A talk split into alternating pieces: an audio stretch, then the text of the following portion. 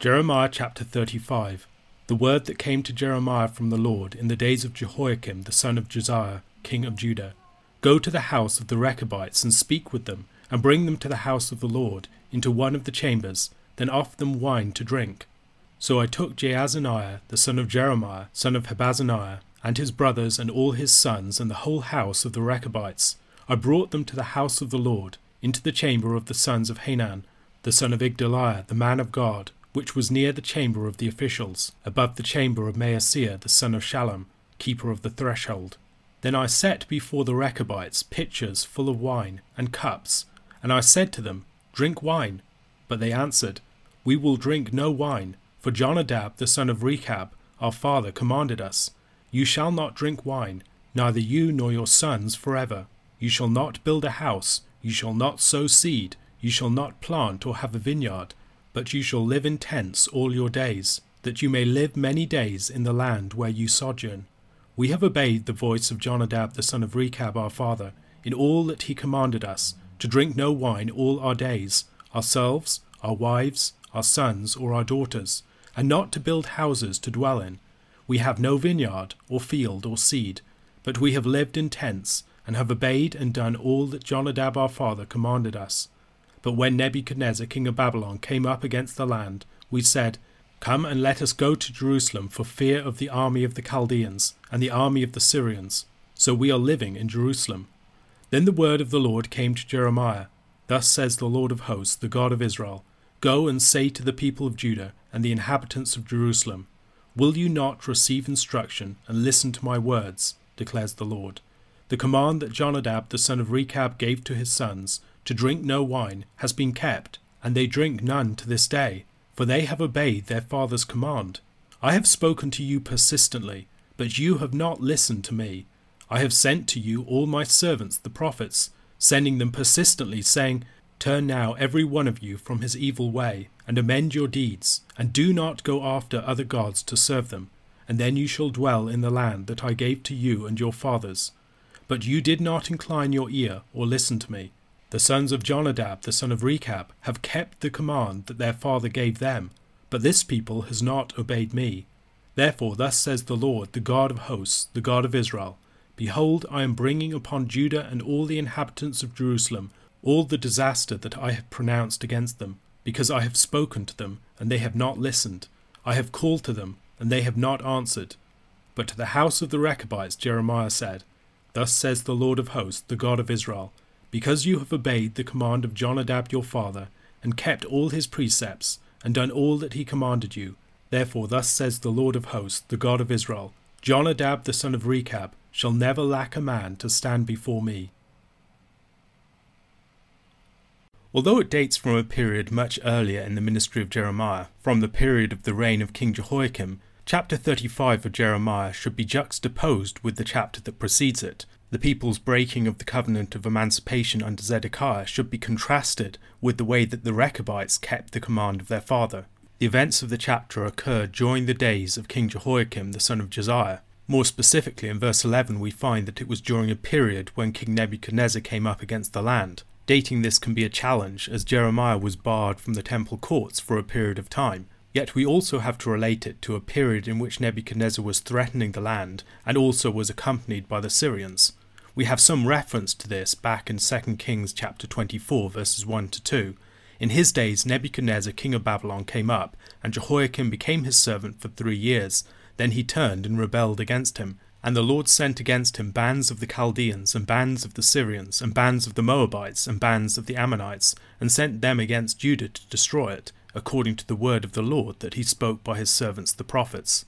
Although there seem to have been raids back in 599 to 598 BC, Nebuchadnezzar does not seem to have come up against Jerusalem himself until the following year. It seems that either these events date from that later period or from the earlier period around 604 BC, a period when Jeremiah would still have had access to the temple courts. Jeremiah is instructed by the Lord to go to the house of the Rechabites and speak to them, bring them to the house of the Lord, and offer them wine to drink. The house of the Rechabites is not a building, it's the family of the Rechabites. From 1 Chronicles chapter 2 verse 55, we learn that the Rechabites were descendants of the Kenites. The Kenites were a people associated with Jethro, Moses' father-in-law. The Kenites, at least for some period of time, seem to have continued a nomadic existence in the south of Judah in the Negeb. The family of the Rechabites, however, seem to have been in a different location. Jonadab, who's mentioned here, was a subject of the northern kingdom of Israel in the 9th century BC. Our encounter with him is in 2 Kings chapter 10 verse 15. And when he departed from there, he met Jehonadab the son of Rechab coming to meet him. And he greeted him and said to him, Is your heart true to my heart, as mine is to yours? And Jehonadab answered, It is. Jehu said, If it is, give me your hand. So he gave him his hand, and Jehu took him up with him into the chariot. Jehonadab, or Jonadab, accompanies Jehu as he strikes down the remainder of the house of Ahab in the city of Samaria. Jeremiah is instructed by the Lord to present a test to the people of the house of the Rechabites. He gathers the whole of the household together in a side chamber of the house of the Lord, the chamber of the sons of Hanan, perhaps a place where they stored wine. Around the main temple structure, there was a large series of side chambers that would have been used for storage, for various events and feasts, as places for royal use, and for a number of other purposes.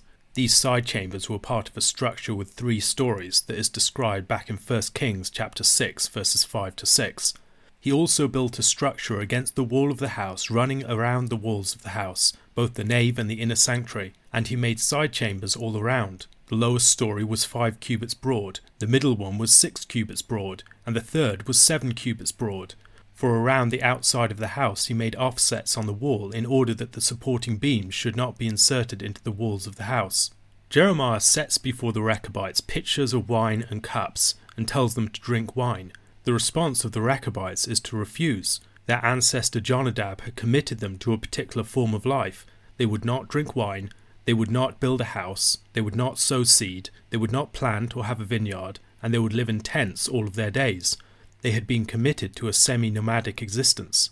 Their presence in Jerusalem at this time is explained in verse 11 by the fact that Nebuchadnezzar has come up against the land. There is no reason to believe that while they are within Jerusalem, they are doing anything other than continuing the way that their father committed them to. If they had not been doing so, it would be strange indeed for Jeremiah and the Lord to single them out as an example to Judah. Perhaps it is their noteworthy presence in the city and the comments and discussions that they naturally would have provoked among the inhabitants that makes them such fitting examples for Jeremiah's message. The Rechabites, as one, respond to Jeremiah. They recount the commandment of their ancestor Jonadab, and then they make a corresponding statement that expresses their observance of each one of his stipulations. The command observance pattern is encountered on a number of occasions in Scripture, perhaps most notably in the description of the construction of the tabernacle at the end of the book of Exodus. The Lord gives the instructions of how everything needs to be made, and then in great detail we hear how each one of those instructions was obeyed. The significance of the Rechabites' obedience to their father Jonadab is not to be found in any of the specific stipulations. It is not the case that people need to be abstinent from wine, even though this might remind us of the vow of the Nazarites nor was there anything necessarily more holy in their observance of a semi nomadic lifestyle. The importance is to contrast their filial piety and obedience of their father Jonadab with Israel's failure to obey the word of the Lord. Nevertheless, this passage does raise some interesting questions about the place that we should give to extra biblical customs that families and peoples and groups can adopt, customs that may be connected with their expression of their faith in some way. We might think here of monastic communities, or perhaps a more fitting comparison would be with a group like the Amish. Participants in such communities of discipline may find that they are strengthened in their own expression of faith within that structure. We might also find in such communities exemplars and models to which the church more broadly can look. This is certainly part of the role that the Rechabites seem to be playing here. While such observances should not be presumed to have some supererogatory value, as if they earned people a special favour before God, or to bind the conscience in a way that usurps the prerogative that belongs to the Word of God alone, it does not mean that they are without great value. After having presented this test to the Rechabites, Jeremiah is instructed to bring the word of the Lord to the people. Israel's whole identity as a people was supposed to be premised upon their commitment to hear the word of the Lord and to obey it and they had failed in their most basic vocation as a people. The Rechabites, by contrast, in their filial piety, presented a far greater commitment to obedience than Israel did in their relationship to their God.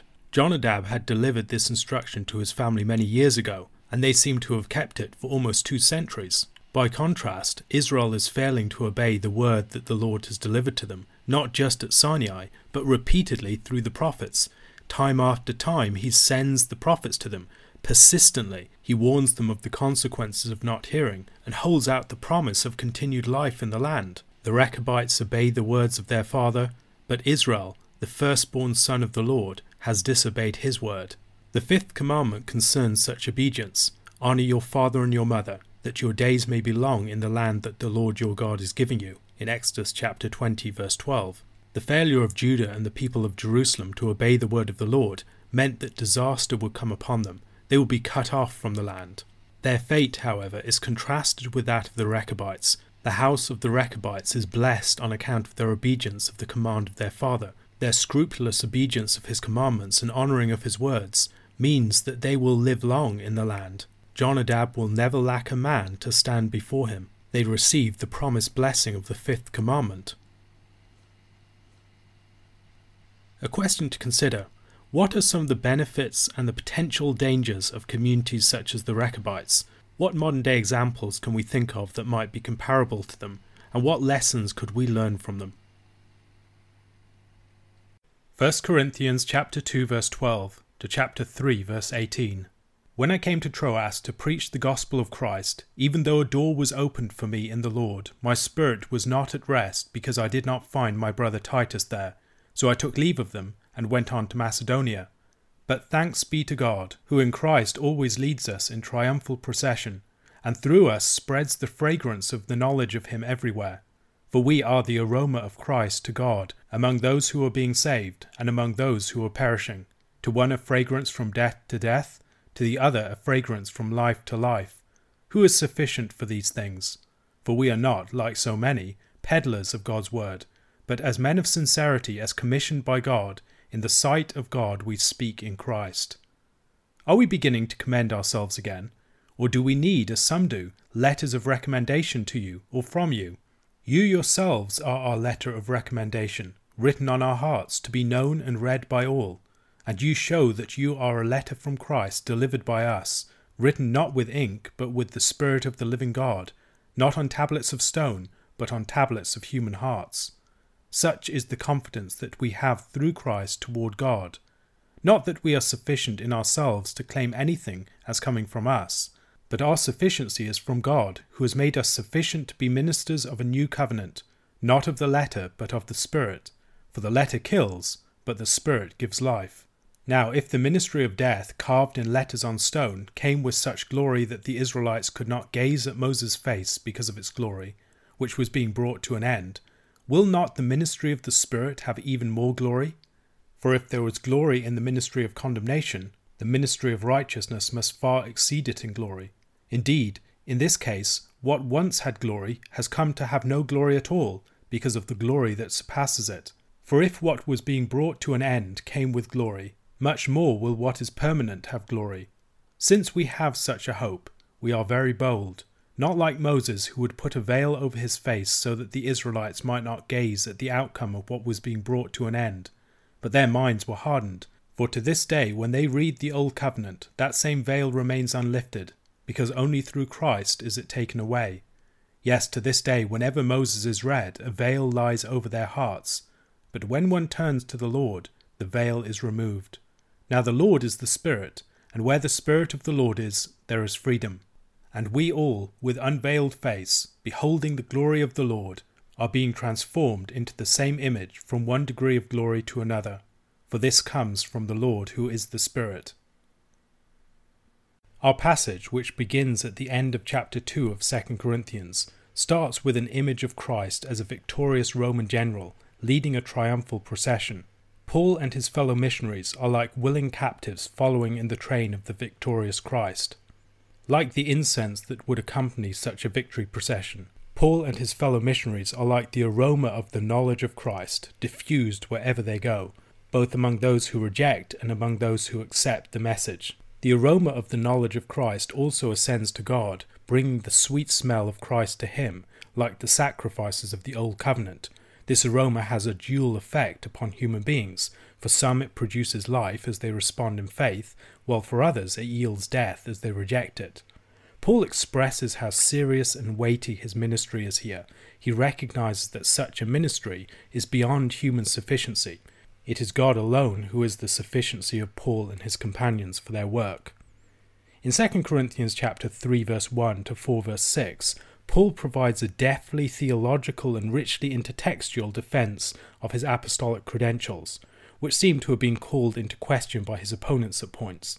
To anyone who might suggest that he needs letters of recommendation, Paul counters with the fact that the Corinthian church itself is his letter of recommendation.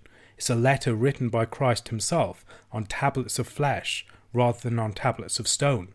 This alludes to the new covenant theme of God's writing on human hearts and replacing stone with flesh.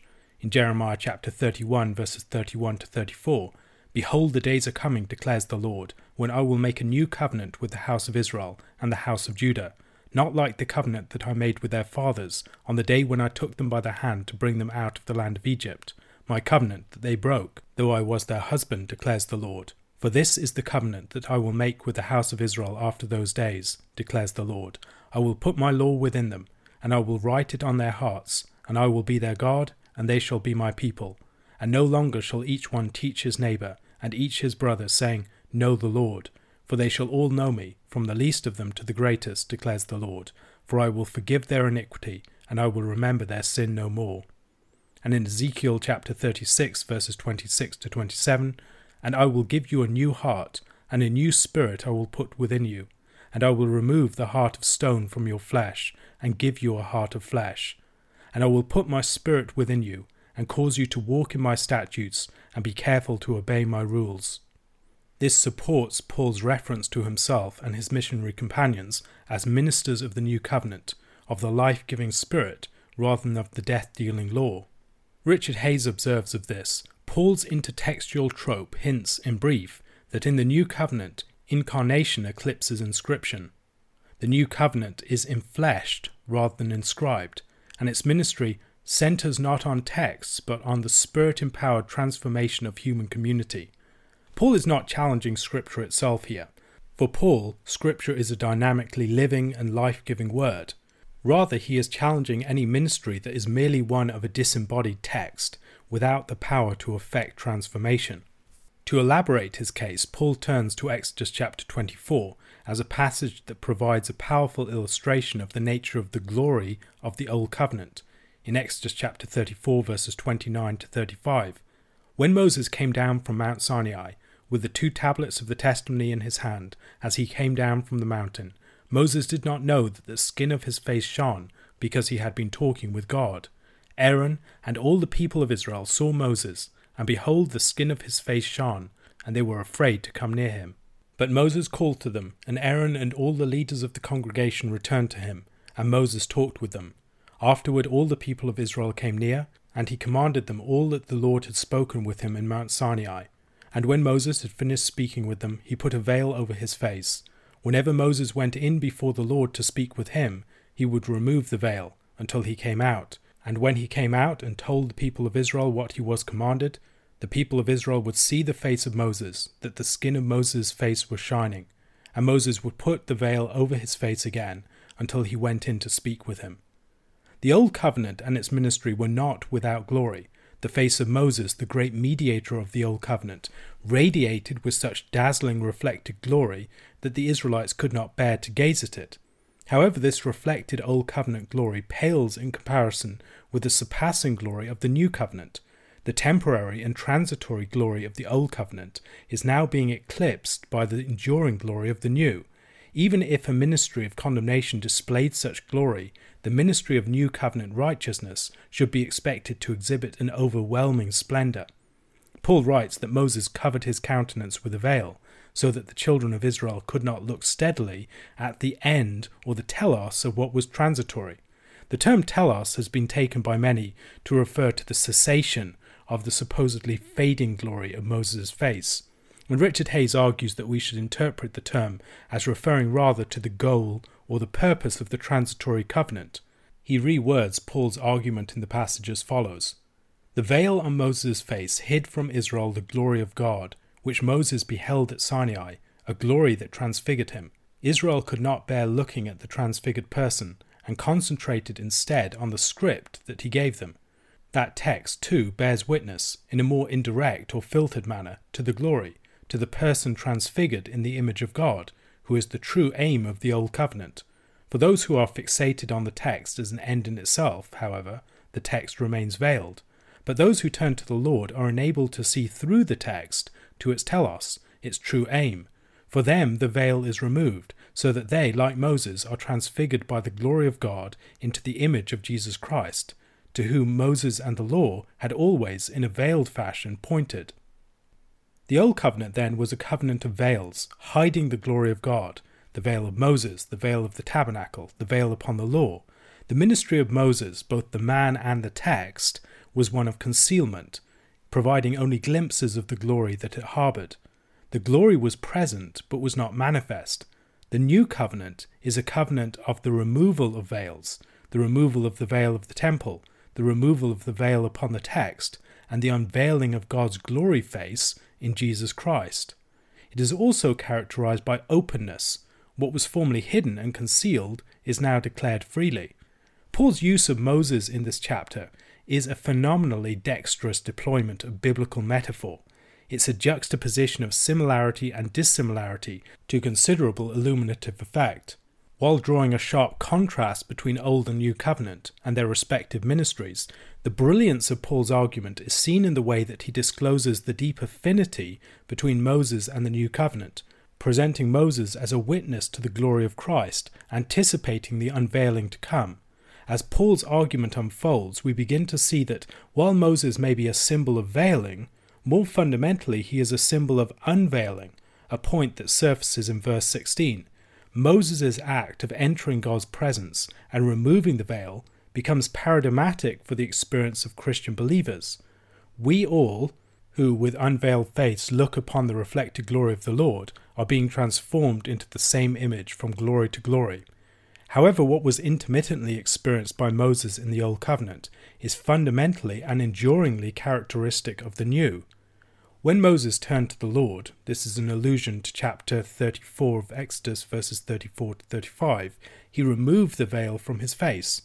While the precise reference of the Lord might seem to be ambivalent here, without clear Christological meaning, in light of Paul's description of Christ in the verses that follow, the glory of Christ, who is the image of God, the light of the knowledge of the glory of God in the face of Jesus Christ, etc., I believe it's not inappropriate to give it full Christological weight.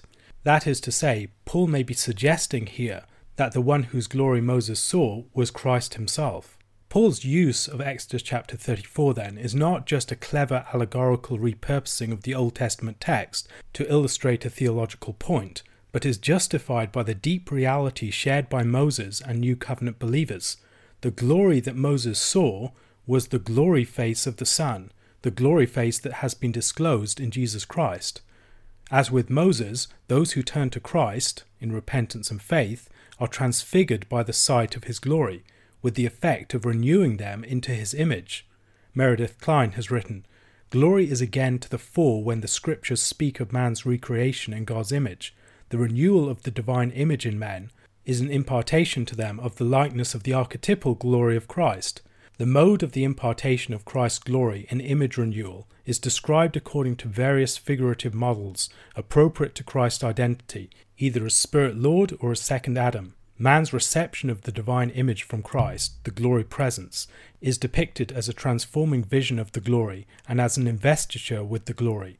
Moses is the Old Testament model for the former, and Aaron for the latter beholding the Sinai revelation of the glory face transformed the face of Moses, so that he reflectively radiated the divine glory, so we, beholding the glory of the Spirit Lord, are transformed into the same image.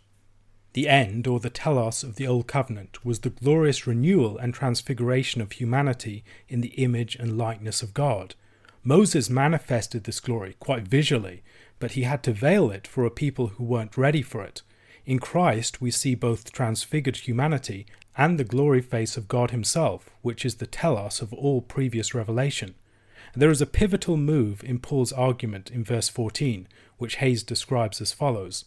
In verse 13, Moses is the prophet and lawgiver who veils his own face. In verse 15, Moses is the sacred text read in the synagogue. The single intervening transitional sentence tells us that the veil over the minds of the readers is the same veil that Moses put on his face. How can that be so? Because Moses, the metaphor, is both man and text, and the narrative of the man's self veiling is at the same time a story about the veiling of the text. A crucial implication of this is that the veiled glory of Moses is not just the glory of Moses the man, but also the glory of the Old Testament scriptures that he stands for. Although Paul's earlier contrast between inscription and incarnation may have led some readers to expect that he was about to associate scripture with the veil concealing the transfigured humanity, he makes the critical move of associating scripture not with the veil, but with the glorious face of Moses that lay beneath it. Having carefully developed the multi layered metaphor of the veiled Moses, Paul's stage is now set for the dramatic unveiling. Richard Hays remarks again the rhetorical effect of 2 Corinthians chapter 3 verse 16 is exquisite because it enacts an unveiling commensurate with the unveiling of which it speaks. The text performs its trope in the reader no less than in the story, and the final elegant touch the trope is performed precisely through a citation of Moses. Moses' words are taken out of Exodus chapter 34, verse 34, unveiled and released into a new semantic world where immediately they shine and speak on several metaphorical levels at once. Thus, rather than merely stating a hermeneutical theory about the role of Scripture in the New Covenant, 2 Corinthians chapter 3 verses 12 to 18 enacts and exemplifies the transfigured reading that is the result of reading with the aid of the Spirit. In other words, Paul uses the example of Moses' veiled face as a text that can be unveiled to show us the glory of Christ beneath. Paul's argument, which has been steadily building throughout the chapter, now erupts into a magnificent crescendo. The face of Moses, the face of the law, is no longer veiled when he turns, or when we turn, to the Spirit Lord, the giver of liberty. For those who turn to Christ in repentance and faith, the Scripture is now seen to be the mirror in which we perceive the glory of the Lord Himself. Through gazing steadfastly at the glory revealed in that mirror, we ourselves are transformed into the likeness of the one revealed there by the Spirit of Christ, from glory to glory. As our reading of Scripture is transformed in this new covenant manner, we ourselves are transformed by our reading, to bear the same image of the glory of Christ that we perceive within its mirror. The telos or the purpose of the Scripture, the transformation of humanity, is thereby achieved in us as the veil is removed from our hearts, enabling us to perceive the glory of the Lord that fills it. The figural and Christological reading of Scripture that Paul exemplifies here involves a sort of transfiguration of the text, as the glory of the Lord is encountered within it. What had formerly been veiled is disclosed and opened up in Christ, revealing His radiance throughout all its pages. The mirror of God's glory precedes a greater revelation yet to come, when we will see Christ face to face. The transformation that we currently experience is a partial one. It's produced by a mediated encounter. It will be surpassed by the direct vision which it anticipates and promises. Seeing Christ himself will be the means of our transformation. As 1 John chapter 3 verse 2 says, when he is revealed we shall be like him, for we shall see him as he is. There are times in our experience when we witness something truly and arrestingly beautiful, some natural sight, for instance, that takes our breath away, or a piece of music that is truly remarkable and transcendent. And on those occasions, we are transfigured by the beauty that we witness. Our faces open up, cynicism, fear, and doubt and distrust wash away, and we light up with joy, awe, wonder, hope, and love. And we start to see things around us in a very different light, with a radiant glow to them. This is but a limited illustration of the way that we will be transfigured when we see the glory of Christ Himself. It gives us the faintest glimpse of the great transfiguration that awaits humanity and all the creation in the age to come. And all of this is produced by the Spirit, who communicates a freedom from God to us. A question to consider what are some of the ways in which Paul discloses the intense interrelation between the messengers of the gospel, the content of the gospel, and the recipients of the gospel in this passage?